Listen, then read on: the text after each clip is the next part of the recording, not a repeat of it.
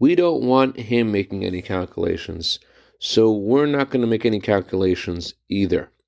Shalom Aleichem, good morning. This is Rabbi Levin. It's customary today to give lots of charity. And in sync with, with this tradition, I want to share with you a few thoughts that the Rebbe shared with a few philanthropists who were meeting with the Rebbe right before Yom Kippur.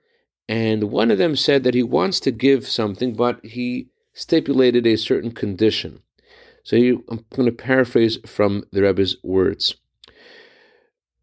Every single person knows the way the past year was and how they only behaved they were the way they were supposed to most of the time, but not all the time.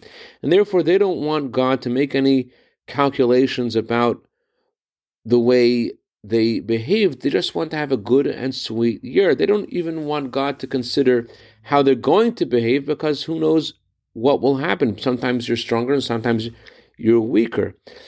So it says in holy books that when you ask something from God and you want Him to act a certain way, you need to act that same way yourself. So since we all know that we can't really, God doesn't know us anything, and whatever God gives us is just because God is kind to us. So how can we possibly ask something of God? And the answer is when we go over to a person who has never done anything good for us, we don't owe them any favors, and they never will do anything good for us in the future, and yet we help that person, give that person all their needs, then we have the right to say to God, Hey, I'm a small man and I did this.